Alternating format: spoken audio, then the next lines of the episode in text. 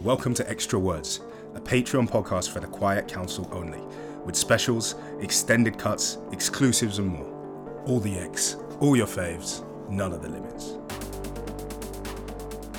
This versus this doesn't have like a particular question.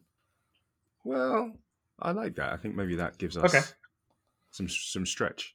Because my We'll big it out. theory, We'll yeah, my big thing is just like we're being robbed, honestly, of like thousands of years of development and history and mythos. Like, where is it?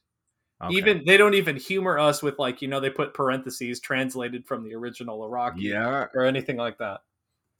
Well, let's get into it. Let's Hello, it. everyone. Welcome to another episode of X of Words. You're joining me here. I am Ashley. We talk about mutants for 10 or so minutes. Uh, you know what it is. Let me introduce you to who's here with me. Today, I have veteran, X of Words veteran, language teacher, and uh, desperate, desperate rejoiner of the Long Hair Don't Care Club. It's coming, baby. It's coming. Steve, I'm, Steve, I'm coming for that that title. we've got we've got Chris. Um, see, that makes no sense to everybody unless you know that Steve has like bundles, Gorgeous, gorgeous hair. bundles. like- that Rapunzel shit. Yeah. So we have socials, and during our socials, we'll have like eight different hairstyles Just a flex. just to flex. Um, I mean, that's probably because the socials go for about seven hours, but also, um, hey Chris, this is about Hey. you. Saying about Steve. So hey, you can follow Chris at that nerd Chris. That's at T H A T N E R D K I K R I S. And uh, say hi. Say hi. hey guys, Tell us which language that you speak. That you. What's your favorite language? What's your least favorite language?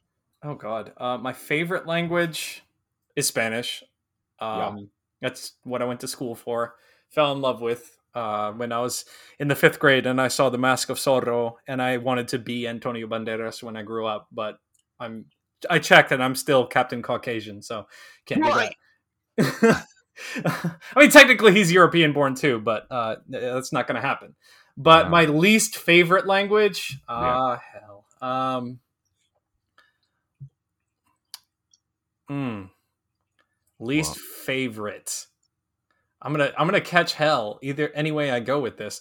Um, Russian. I don't know. When in doubt, just blame the Russians. okay. And that gives us a sort of perfect segue into the title of this episode. We are going to be doing, um, we're going to be doing Arakki versus Krakoan language. Um, but we haven't really got, we haven't really got like a hard, hard definition on it. So we might go other places, but that's the basic, Right. that's the basic idea, right? Arakki versus Krakoan language. Right. But probably a load of, a bunch of shit in there about like what we think about languages, um, the language development of the two places, yeah, other shit. It'll be fun. Cool. So now you know us. Take my pen out of the mouth when you're recording a podcast. Now you know us. I'm going to hit the timer and our X starts now. Okay. Um. So, talk to us. You you you think we're being robbed? Yeah, I think we're being robbed. I mean, you Mhm. know, if you've been reading comics for a good bit of time, you know, even Claremont era or you know what whatever classic comics, like you usually see those parentheses or those brackets, and it says translated from the original whatever, the original French to the original Spanish or whatever. And even as cringy as some of that can be, you know, you know, 60s, 70s comics, uh, you know, on, on into the 80s, it's a, there's at least an attempt to add some kind of nuance or flair or kind of character development based on language. And you know, like I'm I'm a I'm a huge language nerd. I love what I do so much so that I watched a 15 minute TED talk and I completely normally sanely sent it to Ash be like, "Yeah, so I did research for this episode. Here's a 15 minute TED talk on the impact of language on cultures."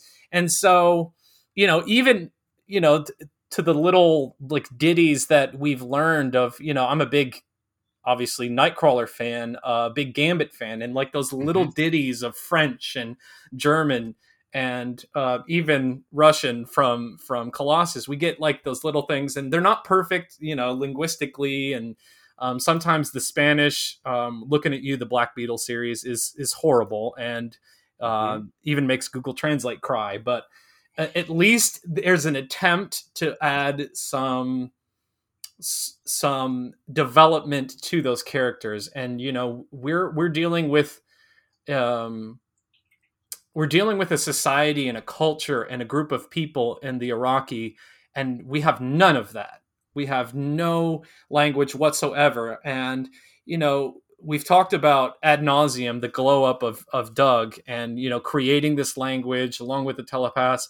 Also you know, it took me several years to study Spanish and become fluent, and these motherfuckers just do it instantly with the telepathic upgrade.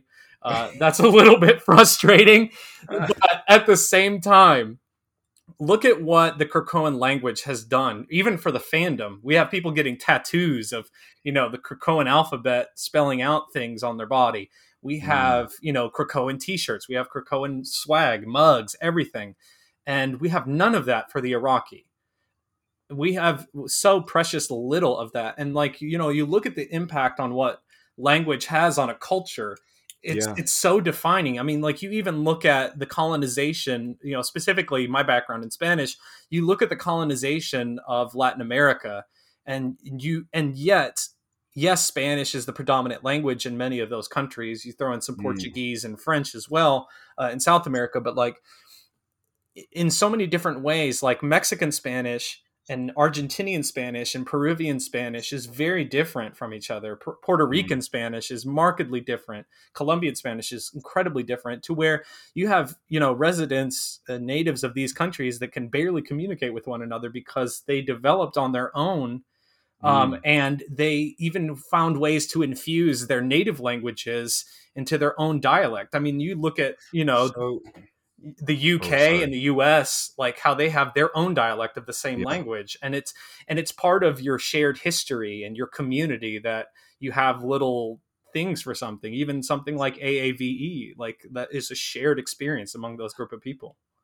I, I think that's an amazing point and that's that's something I was thinking about as well in that the impact of suddenly having this um, exclusive shared territory for yourself Mm-hmm. And I was thinking, that, so I was thinking largely, I started thinking about the Krakoan language and what impact it might have if you suddenly downloaded a language that only mutants could use into your mind. You didn't know yesterday, and now you know it today.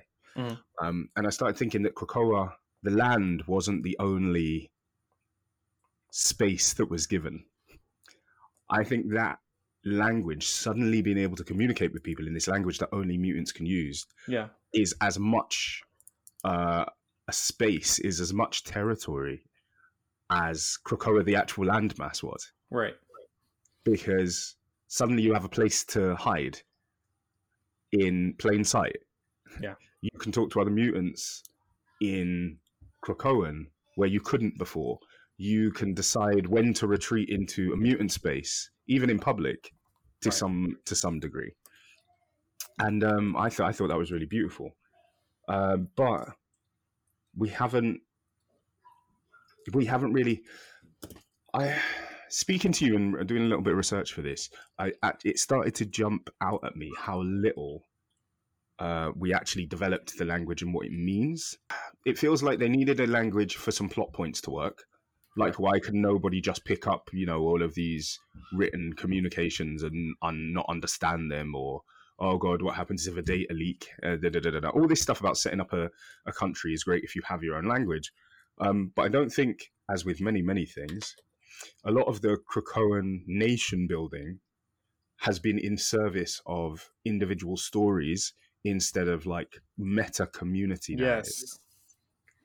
Because I think that having this new language has such deep impact on people. How does it? How is everyone dealing with now being bilingual? Why is it we only ever see humans not understanding Krakoan when it's written? How right. can we never have those little inverted boxes that shows you when a mutant exactly. has decided to speak Krakoan as opposed to English? There seems to be no friction. Um, people travel, mutants travel from Krakoa on the island to you know mainland fucking America or the backwoods of of everywhere, and you see no language. If you're hearing this, you've reached the end of the Extra Words preview. To hear this full episode and a whole heap of other behind the scenes stuff, head over to Patreon and join us on the Quiet Council. That's patreon.com forward slash X of Words. We'll see you over there.